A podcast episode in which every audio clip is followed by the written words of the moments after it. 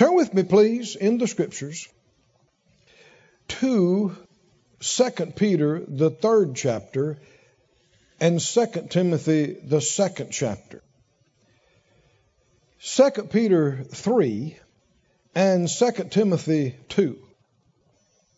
We've been on this for some time on a series called The Way Out. And uh, the Lord's helped us marvelously in it. I, I know He has. Because it's taken on some things and gone some directions I didn't know about, I hadn't planned. And uh, that's the way it always is when we follow Him, it's beyond us. But is there a way out? And is there a way back? Yes. Now, if you haven't been with us, we've covered a lot of ground. We actually are, are near the end of this series. That doesn't mean you've covered it all. It's just like you unhooked from part of it, and later on we'll come back and hook to it again as the Lord would lead us. But uh, the Lord knows what we need for each season. And just like in your diet, sometimes your diet can be deficient in one area, maybe too much of something in another area, and you need an adjustment. And uh, then it, that can change from year to year. And all the Word of God is good, but the Lord knows what we need emphasized to us right now. Amen. What's the most uh, pertinent and most relevant. One of the great things you ever did for yourself was pray for your ministers. Right? Because what comes through them affects you. And so believe with us. Pray for us concerning these things because it's uh, this is bigger than us and even than you. You know, with technology now, we have people that could be feeding on these messages years from now in other parts of the world, and we're believing in their language Amen. soon. And uh, so that, that what you and I believe together for to come out on this day could be helping somebody years from now. And so it's all very significant, very important. This scripture says, The Lord is not slack concerning his promise, as some men count slackness, but is long suffering to usward. Aren't you glad that he is? Patient, long suffering. That's one of the things I am most in awe of him about is his patience. I mean, your patience can be gone. I mean, fried, frayed, long gone, and his has barely begun. And sometimes you'll see him with other people and you'll think, why does he put up with that? Why does he keep tolerating that? And you better be glad he's that way. Because he's not just that way with them, he's that way with you and me. Somebody say long suffering. Long. That that means you suffer with it or you put up with it long. Not willing that any should perish, but that all should come to repentance. Contrary to what many have preached, it is not God's will that any should perish. In any degree. Perishing, being destroyed, being judged. In Ezekiel, he says, I have no pleasure in the death of him that dies. Turn. Why will you die? He said to the people. Judgment comes, but it's never pleasing to God. And it's not His perfect will. It's His perfect will. What's His perfect will? Are we reading the will of God right here? What's His perfect will? That no one would perish, but that everybody would repent. That's His will. If He had it His way, nobody would perish. But because we really do have a free will and can choose either to believe Him or not, either to obey Him or not, He's not going to make us do what we should, even if it costs us everything.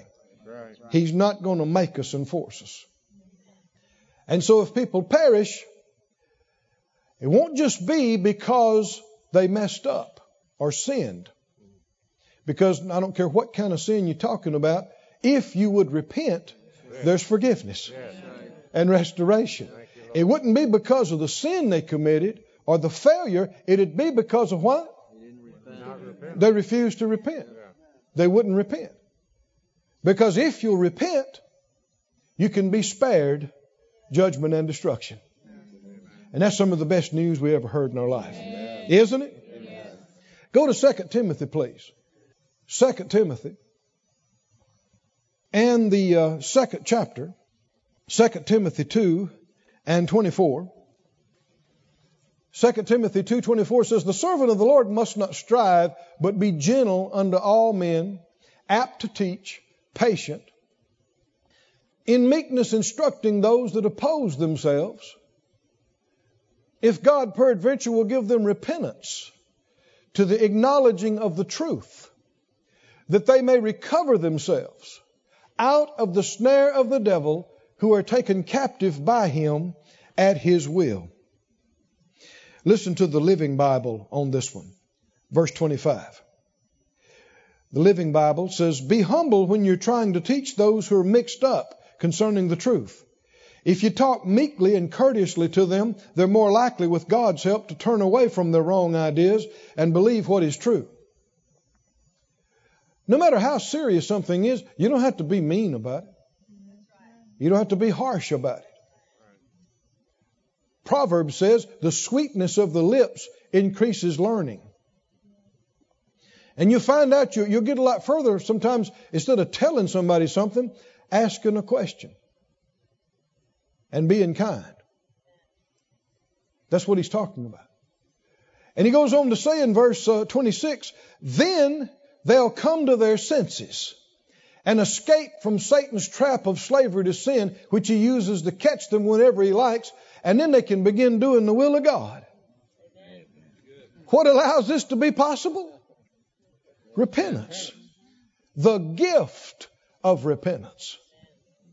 Sometimes when people have heard about repentance, they kind of cringe and think, eh, okay, I don't know if I'll be excited about this subject. It's one of the most wonderful things you ever heard about. It's a gift. It's a gift that allows you to wake up and quit being in bondage and get free from the devil's traps and tricks and quit wasting your life and serve God and make a difference. It's affected through repentance. Somebody say, Thank God for repentance.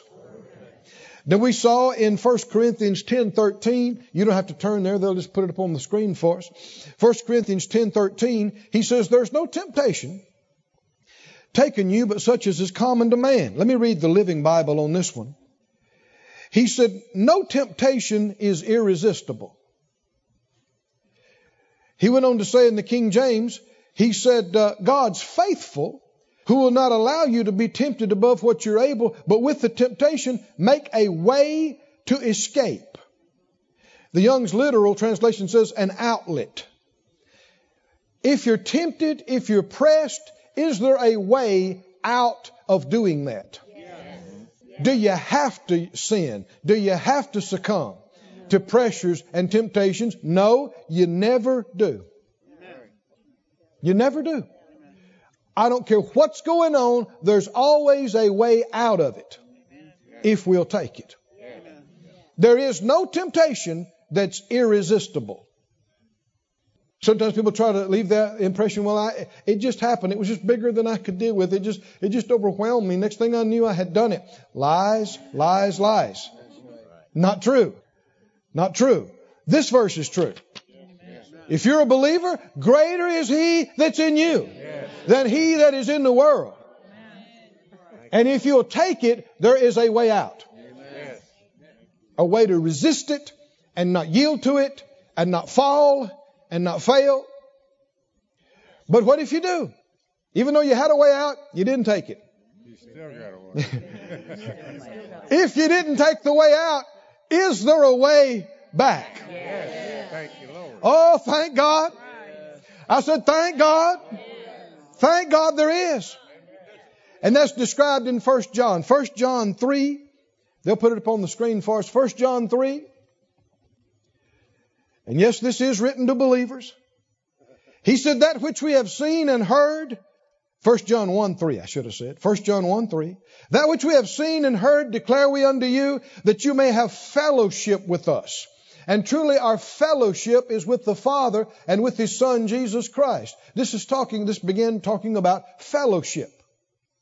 Unbelievers are not having fellowship with Jesus and the Father. This is talking about believers. And broken fellowship is misery. Us and the Father, us and Jesus, and by His Spirit, when things are right between you and God, it's wonderful. The grass is greener, the sky is bluer, things are right. Things are right with you because things are right with Him. But if you know better, the Bible says to him that knows to do good and does it not, to him it's sin. If you violate light and you don't know what you know he wanted you to do, or you do what you know he didn't want you to do, well, you got broken fellowship. That doesn't mean you're lost to hell. That doesn't mean he doesn't love you anymore. But it's just like with other people that you have a relationship with. You've offended against them. You've done what you know is wrong. There was a way out, but you didn't take it. Oh, but even if you messed up, even if you messed up terribly, is there a way back? Yes. Is there a way back into full fellowship? Yes. Full fellowship like before you messed it up. Is there a way back? And you know what it is? It's the same thing. It's repentance. It's, repentance. it's the gift of God. And you see about it in verse 9. 1 John 1 9. If we confess our sins, if we'll acknowledge that we didn't do what we knew we should have done, if we'll acknowledge we did what we knew was wrong, He is what? Faithful. Faithful. And just. Now, the reason He's just is because Jesus has paid the price for it. He can forgive us, He can treat us like we didn't do it. Because Jesus paid for it.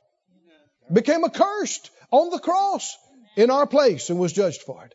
And to cleanse us from all unrighteousness. Well, friend, if you're forgiven and you're cleansed from all of it, then it's like it didn't happen. Right? And so your fellowship is completely restored. Back to full fellowship. You don't have to feel guilty. You don't have to feel ashamed. You don't have to be embarrassed. You don't have to act like, well, I, you know, I just don't feel right. I, I feel like he's, every time he looks at me, he's thinking about that. No, he said, I won't remember it.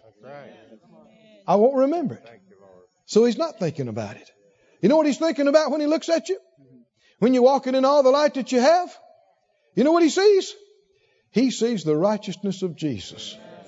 He sees the purity of the blood. He sees the holiness of Jesus because His has become yours by faith in Him.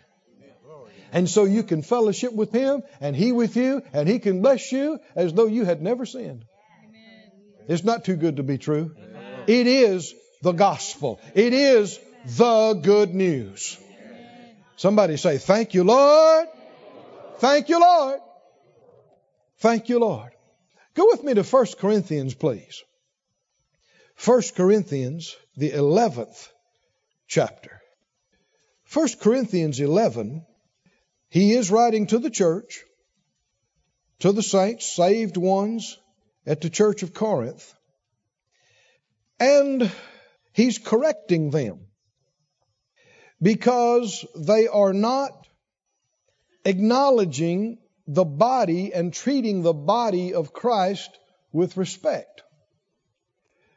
Now, they were, that has a twofold application. They were coming together in what they were calling the Lord's Supper, communion. We're going to observe communion together today.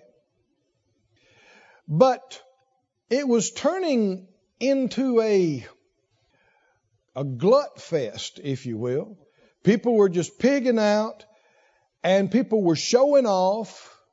And, and read the whole chapter sometime carefully, and you'll see some people were leaving hungry, while other people were leaving overstuffed. And people were being cliquish. They were eating in their little groups. The rich people were eating together, and the poor people were eating together. And uh, the Lord told them, You're not discerning the body of Christ. And because you're not, verse 30, for this cause many are weak and sickly among you, and many sleep or have died or have died prematurely. So this is not something that just happened a time or two. This happened over a period of months or years, I guess. A period of time had happened. And he said, verse 31, for if we would judge ourselves, we should not be judged.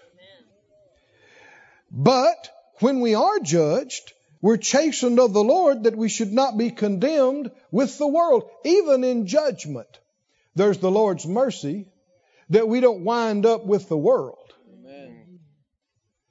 So, the most serious offenses that occur, friend, are the ones he's talking about right here, is mistreating our fellow Christian. That is the violation of the New Testament commandment isn't it? What did Jesus say? This is the commandment. What? That you love one another. How? As I have loved you. How has He loved us? He loved us to the point of sacrificing everything to save us and, and help us. And so it's not love when you know that you're making your brother feel bad and you're making them look bad.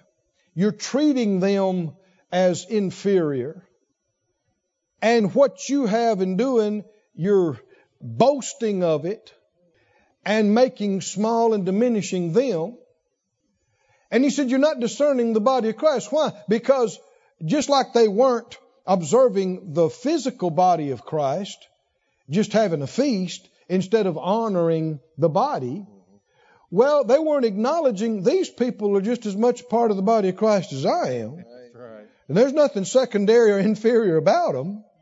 And if I cared about them, what would you do? You'd, you'd instead of trying to make them look bad, you'd want to help them. Yeah. So the most serious violations are if we hurt each other. And so anytime something bothers your heart about some action or some failure of action with your brother or sister, that needs to be corrected immediately. You need to judge yourself and say, I shouldn't have done that. I shouldn't have said that. It made them feel bad. It made them look bad. It, it hurt their feelings for no reason. I should have done this. It would have helped. It would have made a difference.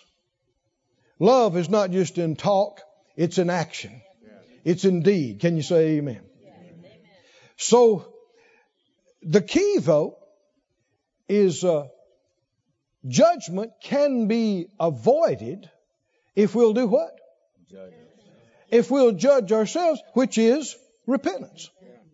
Now go back with me to Luke, the 13th chapter, and you see this in the words of Jesus.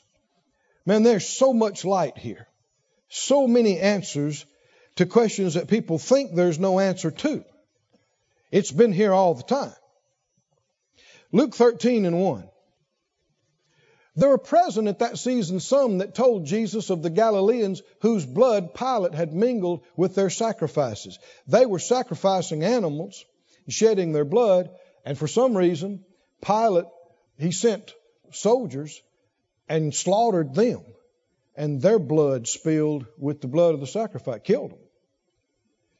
Verse 2 Jesus said, Do you suppose that those Galileans that were slaughtered, that they were sinners above all the Galileans because they suffered such things? Now, this is a mentality that persists to this day. If bad things happen to somebody and they didn't happen to these, it must be because they're worse people than these people that they didn't happen to. For some reason. And Jesus said what? Verse 3? What Jesus say? Nay means what? No. No, that's not true. They weren't worse people than everybody else around there because that happened to them and didn't happen to everybody else. But except you what? Repent, you shall all likewise perish. Now we've seen this in the mouth of more than three witnesses in the New Testament. Repentance is the alternative to perishing. And that's what he's talking about now.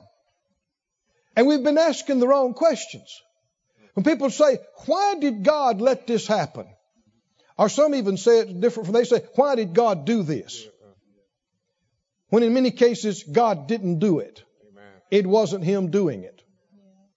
But people say, why, well, why didn't God spare us from that? Or why didn't God protect us from that? That is the question to ask because you want to assume it was God's will to protect us.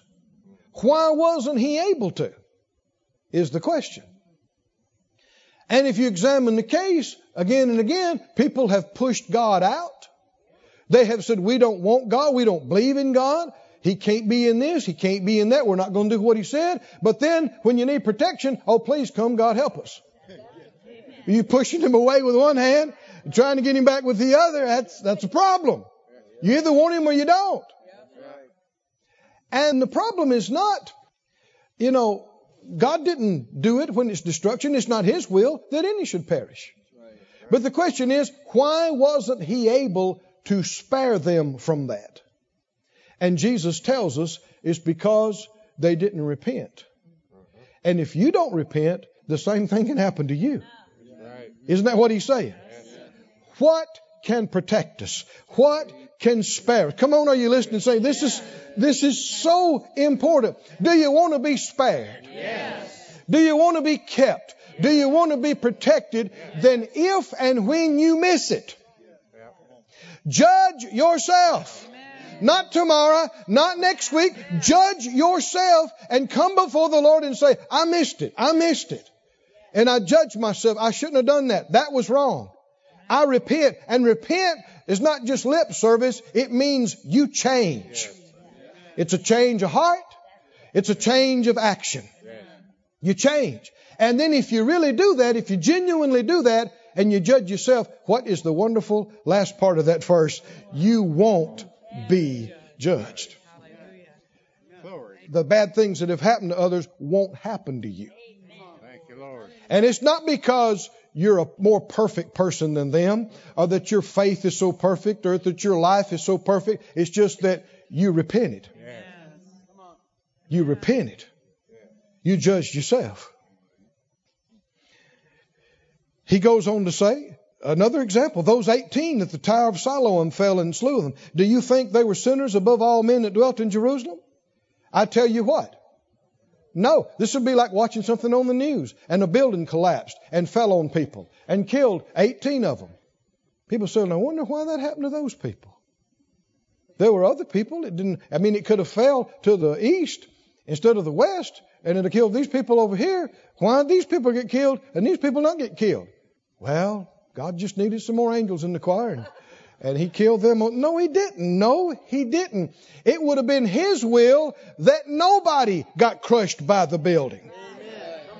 Now I know you've heard a bunch of other stuff in religious circles and maybe growing up half your life, but read the B-I-B-L-E. God's not willing that any should perish. It's the devil that comes to steal, kill, and destroy. And so when something bad happens and destruction and terrible things occur, the question should not be, why did God do this? Why did God let this happen? That is not the question to be asking. The question is, why couldn't He have protected them? And we need to understand if we don't do something differently, He wouldn't be able to protect us either. What enables Him to protect us? Come on, help me. What enables, if I'll judge myself, I won't get judged. He'll be able to keep me. Even though I did some stuff that was deserving of punishment, I judged myself. I repented. So no, I don't deserve it anymore. Because the one who didn't deserve it took it and paid it. And I'm resting in that. Oh, thank you, Lord. Thank you, Lord. Thank you, Lord. And, and this next part goes right with it. Verse 6, he spake also this parable. A certain man had a fig tree planted in his vineyard. He came and sought fruit thereon and found none. He said to the dresser of the vineyard, Behold, these three years I came seeking fruit on the fig tree and find none. Cut it down. That's judgment. What's going to happen to the tree? It's out of here. It's destroyed. No more opportunity, no more time to produce fruit. Why cumbers it the ground? But he answered and said to him, Lord, let it alone this year also, till I dig about it and dung it. And if, somebody say if, yeah. if it bear fruit, if it changes, then good. In other, other words, what? Well, we'll keep it. Yeah. But if not, if what not? If it doesn't change, then after that, you'll cut it down. That's intercession. I said, that's intercession. It's about to be judged. It's about to be destroyed. Somebody steps in and says, Lord, give it some more time, please. Give it some more time. And then what happens? Is it about to be cut down? The master of the vineyard has said, cut it down. But can that be changed? Oh, here's something a lot of folks have not seen. Somebody say, well, the Lord said it's going to happen. Yes, but. But. It can be changed. Look in Isaiah, the 38th chapter, please. People get in a lot of trouble because of ignoring Scripture, just emphasizing on one thought. Scripture must be rightly divided. All the Scriptures have to agree. In Isaiah 38 1, Isaiah 38 1, in those days Hezekiah was sick unto death. Isaiah the prophet, the son of Amos, came to him and says, Thus saith the Lord. Now, this is not, I was praying and, and picked this up this morning. This is, this is something much stronger. This is the ministry of the prophet. He actually heard the Lord say this. These are not Isaiah's words. This is the Lord's words he's repeating. Thus saith the Lord, set your house in order, for you shall die and not live. Is that the word of the Lord? Well, then it's over, right? I mean, pick your funeral songs, right? Get your plot ready. But have you read the rest of the story?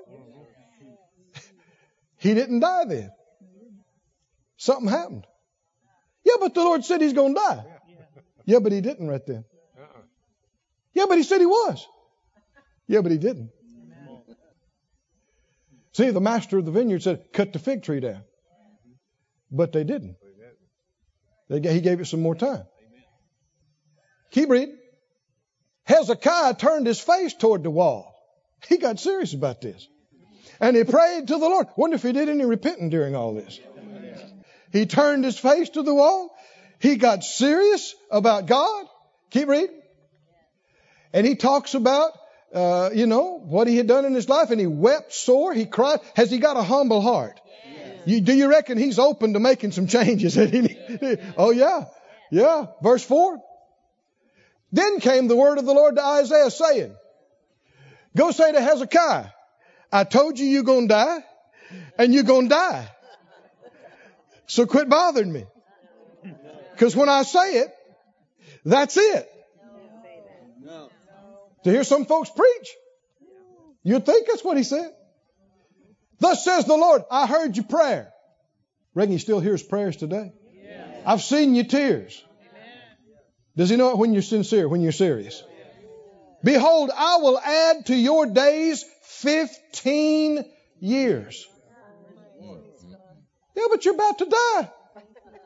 Either today or this week or whatever. I mean, it was imminent. And now we got another decade and a half. God is not a man that he should lie, neither the Son of Man that he should repent. Some people read and they say, well, that means God can't change. No, don't take that out of context. God's character, who he is, what he is, is not going to change, doesn't need to change. He's perfect. But in these kind of situations, if you will change, he will change. What's going to happen to you? It's not set in stone. Did Hezekiah change? Did the Lord change what was going to happen to him? Yes, he did. It's obvious. And I want you to notice in verse uh, 18, well, verse 17, 38 17, after he'd been healed, Hezekiah praises God and he says, Behold, for peace I had great bitterness, but you have in love to my soul delivered it from the pit of corruption. For you cast all my sins behind your back. Amen. we know he repented. He's talking about sins. And did the Lord forgive him? And spare, you reckon uh, Hezekiah judged himself? He did. And he goes on to say, the grave cannot praise you. Death cannot celebrate you. They that go down to the pit cannot hope for your truth. The living, the living, he shall praise you as I do this day. Nothing like being a breath away from death to get you excited about living. The living, the living, they'll praise you like I do since I'm the living. The father to the children shall make known your truth. Now get this verse 20. Get this verse 20. Verse 20. Because the Lord meant to kill me. Hmm? The Lord intended for me to die. No. Well, why would he tell him you're going to die? Set your house in order. Because you're going to die. Who told him that? The Lord. Well, then why didn't he die? Does that mean the word of the Lord didn't come to pass? No. No. Hezekiah changed. And because Hezekiah changed, the Lord could do what he wanted to do all the time. The Lord was what? He was ready. He was ready to save him when he told him to set his house in order. He's going to die. He was hoping he would do that. Now, what if Hezekiah hadn't repented? He'd have died. Just like, right? It would have happened. But because he was willing to turn his face to the wall and pray and cry and get real with God and get serious and get willing and teachable, and he was willing to change because he changed, God changed what happened to him and was justified in doing it. Can you see this, saints? Go to the book of Jonah, please. One of the greatest stories about this is the story of Jonah. Four chapters, short, short chapters. You want to read this again? Uh, it wouldn't hurt you to read it this week. Read Jonah. I mean, the chapters are very short, very short. It, it'll take you hardly any time at all to read the whole thing. But it is an amazing story of exactly what we're talking about today. Because you remember the Lord told Jonah, Jonah 1 and 1, are you there? They'll put it on the screen for us. I know that, that may be back where your pages are stuck together, but Jonah 1 1, the word of the Lord came to Jonah. And he said, What? Go to Nineveh, the great city, and cry against it, for their wickedness is come up before me. Are they about to be chopped down? Yeah. Is judgment impending? Yeah. Is it the will of God for them to be judged and destroyed? No. No. It's not His will that any should perish. But if you won't judge yourself, what, what can happen? You get judged. And whose fault would it be? You wouldn't repent. You wouldn't change. You wouldn't judge yourself. So, verse 3 Jonah runs the other direction. Ran from the presence of the Lord. How many know you cannot run away from the presence of the Lord? He's trying to get away from this direction from this call, from this assignment. So he takes a ship, which would be the equivalent of getting an airplane ticket today.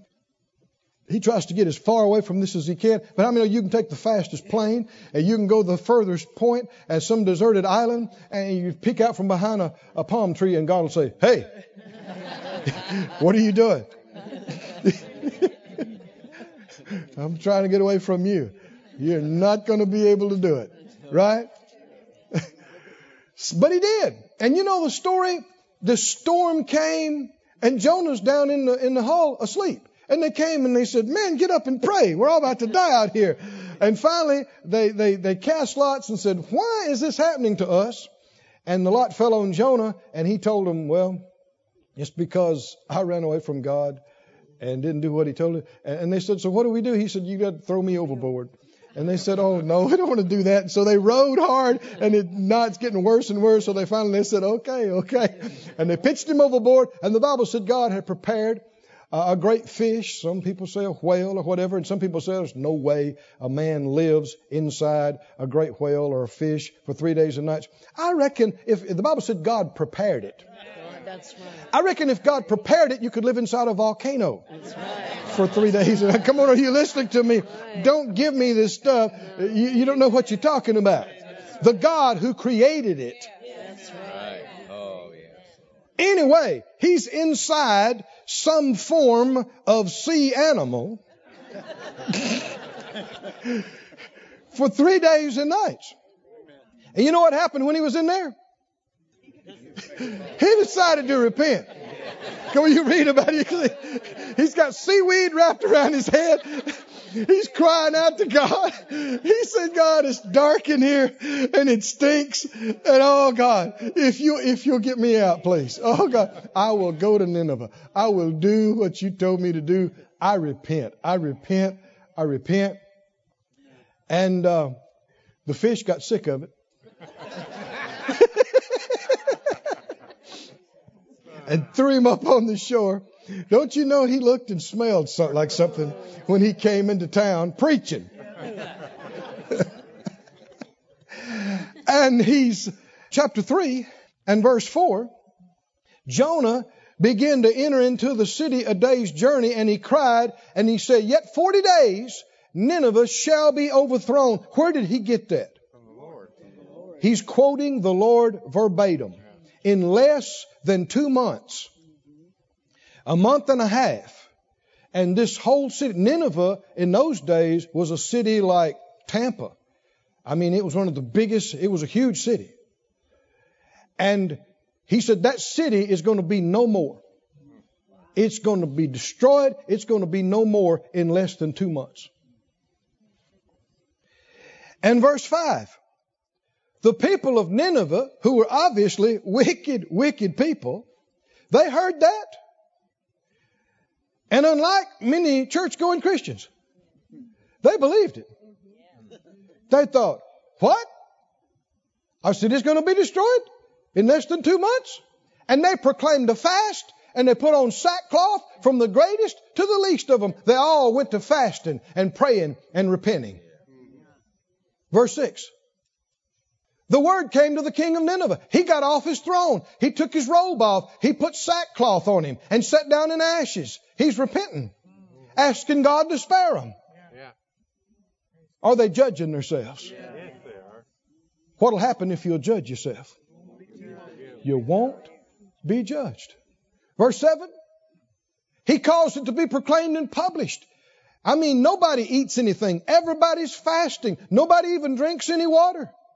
Verse 8. And so man and beast covered with sackcloth cried mightily to God. Let them turn every one from his evil way. That is one of the literal definitions of repentance. Right? It's a change. It's a heart change. It's a mind change. It's a life change. Turn away from this, quit doing this, and turn to this, start doing this. Are they having some major change going on throughout that whole city? From the top to the bottom. Verse 9. Who can tell if God will turn and repent? Repent means to change.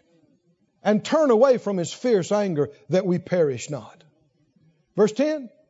And God saw their works, that they turned from their evil way. And God did what? Repented of the evil that he had said that he would do to them. And he what? He didn't do it. Yeah, but he said he was going to do it. Yeah, but he didn't do it. See, friend, these things are not set in stone. If we'll change, he'll change. What's going to happen to us? Oh, thank God. Thank God. No matter how evil people have been, no matter how long it's gone, no longer how bad it is, is there a way out? Is there a way out from the destruction? And the devastation and the judgment. And is there a way back? No matter how cold and calloused and ungodly you became, is there a way back into complete sweet fellowship with Him? Close, intimate fellowship with Him. It is. It's made possible by the blood of the Lamb, by the work of the cross, by His present day ministry, where He ever lives to make intercession for us at the right hand of the Father on high. But it'll not be accessed. All this grace, as wonderful as it is, it will not be accessed unless we're willing to turn and repent and believe. Can you see this in the scripture, saints? And uh, God changed what He said was going to happen. Because what He said was going to happen was based on how they were then. Yes. right. Now, since they have changed, He can do what He wanted to do all along. Yeah. He was ready to spare them. Yeah. He was ready to save them. But they had to repent. And this made Jonah furious. Furious. Down to the fourth chapter. And the second verse. Jonah prayed to the Lord and he said, I pray you, Lord, wasn't this my saying when I was yet in my country? That's why I left. That's why I got on the boat. Why? Because I knew that you're a gracious God and merciful and slow to anger and of great kindness and repentest thee of the evil. I knew. I knew you. I knew I might go over there and preach. And then if they repent, whew, you're not going to do it. So what does that make me? Everything I said is not coming to pass. What are they going to say about Jonah? False prophet, false prophet. See, his pride was why he ran. And he knew God well enough to know that if they'd repent, it wouldn't happen. That's why he ran. Because he didn't want his message not to come to pass. Besides that, you know, they, they didn't have the law of love in those days. He might have thought, I'd just soon see Nineveh wiped off the map, you know. They're not friends of ours. Good riddance. Because if I go preach to them, they may repent. And then if they repent, it won't happen. And my preaching will not come to pass. He got so mad, he sat out there and he glared at the city. And he said, I wish I was dead. I just wish I was dead. Why? That's hard on your pride. You said it's going to be destroyed in less than two months. Two months now has come and gone. Still there. Yeah. And it didn't happen. And yet, was he telling them the true word of the Lord? Yes. He was. He was. Go with me, please, in closing, I think, to Luke. Luke, the 13th chapter. And one of the most beautiful stories in the Word of God concerning what we're talking about today. You know, Jonah's out there, and God caused a, a plant, a gourd plant, to grow, and he got some shade, and he was so happy about it. And then the gourd plant died and left, and he started cursing his day again. I wish I was just dead. Wish I... and, and the Lord said, "Look at you. You're upset about this little gourd plant. Came in a day or two, left in a day or two. Why shouldn't you care about this huge city with all these kids be spared? Tell me what God's will is. It's never His will that people be judged, that people be destroyed. I don't care whether it's with storms or with so called natural disasters or with wars or with economic upheavals. Never, never, never is that the perfect will of God for people to suffer and be destroyed and be stolen from. Never. The question is not why did God do it? Because He's not the destroyer. Why God let it happen? He must have had some purpose. You're still thinking wrong. The question is why couldn't He protect them from it? Why couldn't He spare them from it? Whether it's you, me, whoever it is. And we know the answer to it because Jesus gave us the answer. Why can He spare some people and others He can't? Because some will repent and some won't. And if you'll judge yourself, you won't be judged. Luke 15. In the 15th chapter, in the 7th verse, the Lord said this He said, Joy shall be in heaven over one sinner that does what?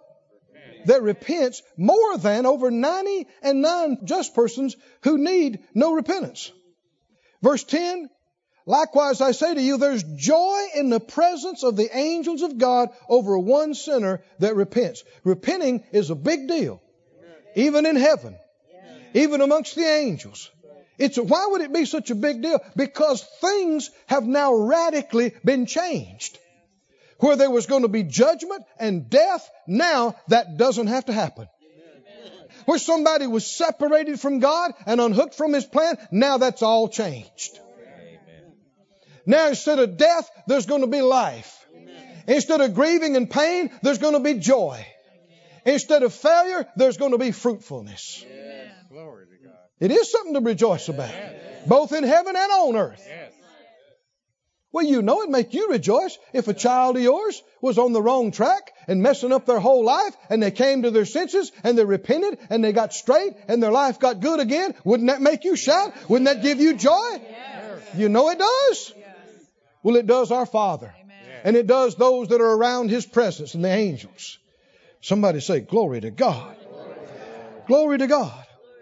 Well, down later in the chapter, the same 15th chapter, is the story of the so-called prodigal son. And we see how that he came to his father and requested of him that he get his inheritance now. Verse 11. Luke 15, 11, a certain man had two sons. The younger of him came to his father and said, Father, give me the portion of goods that falls to me. And he divided unto them his living. Now the father didn't have to do this. But he did. Why? Because this is not wrong. What's happening here is not wrong. God wants us to have our inheritance. He wants us to have plenty. He wants us to have enough faith and confidence to come boldly to Him and ask Him for it. Believe we receive it. Some people think they're being humble by not asking. But the Bible says you have not. Because you don't ask. Now, uh, the problem comes next. Verse 13, after not many days, after the younger son gathered all together, took his journey into a far country, and there wasted his substance with riotous living. Now notice, he wanted to get away from father. Yeah. He wanted to get away from his church. He wanted to get away from his family. Why? Because he wants to live a different way. Mm-hmm.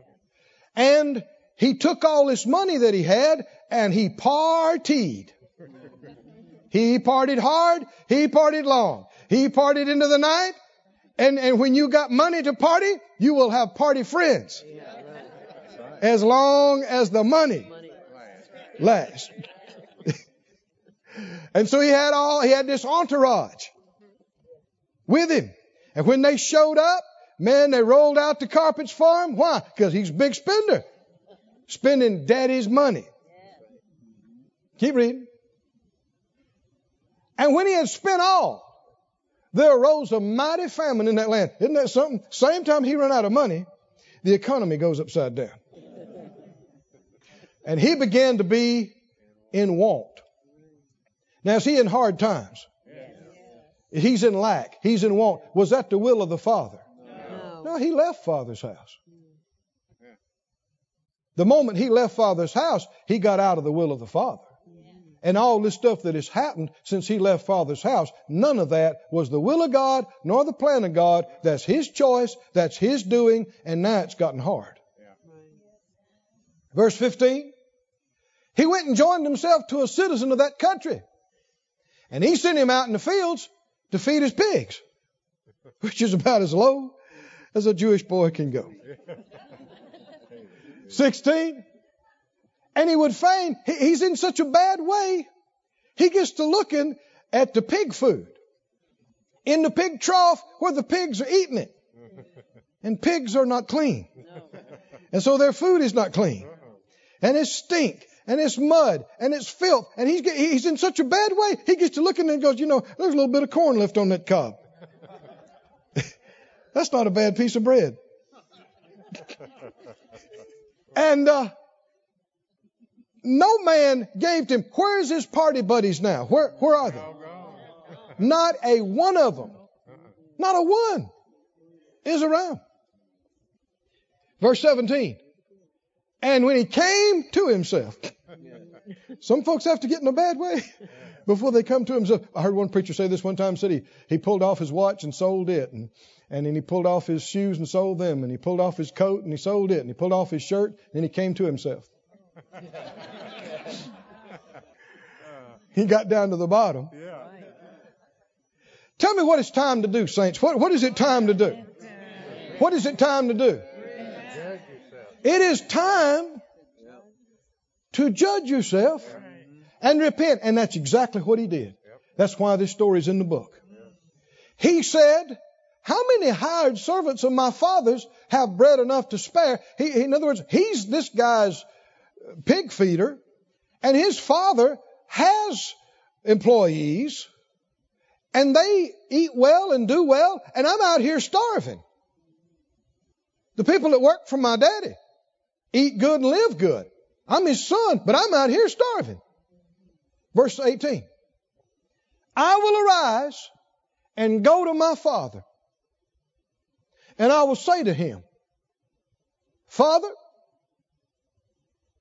I know we haven't always seen eye to eye,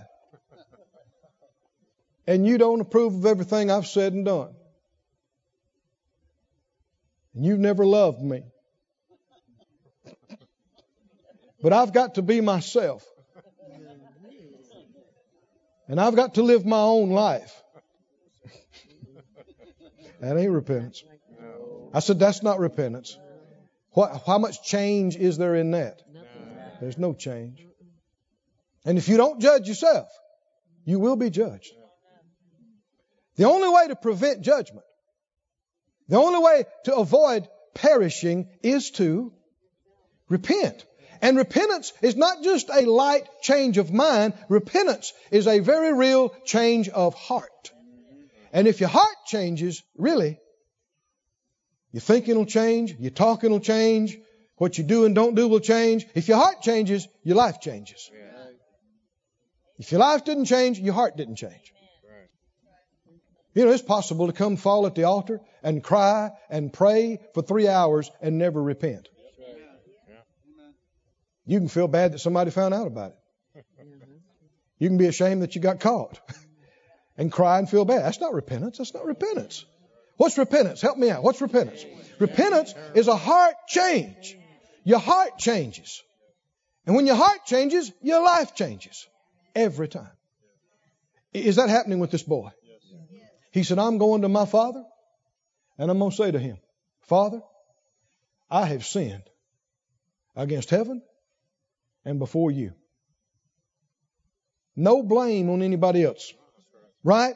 Is he taking full responsibility for what he's done? Is he saying, well, some people said it was a sin. I don't know. You know, some people do it, some people don't. No, no, no.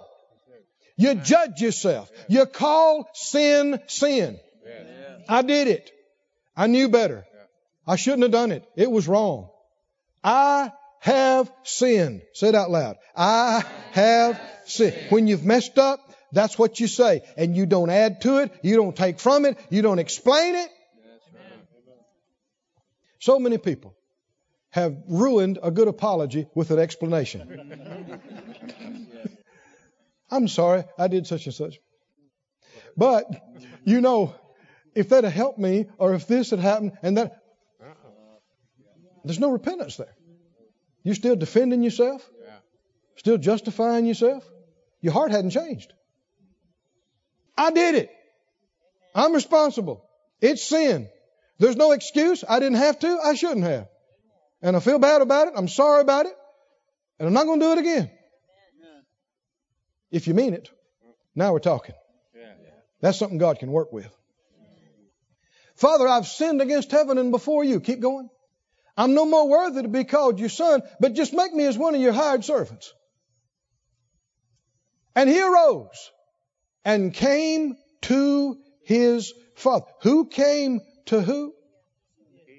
I said, who came to who? Now, if you've offended against the Father does he need to come to you and make it right with you? No, no. He's not the one that got away. You're the one that left. You need to come to him.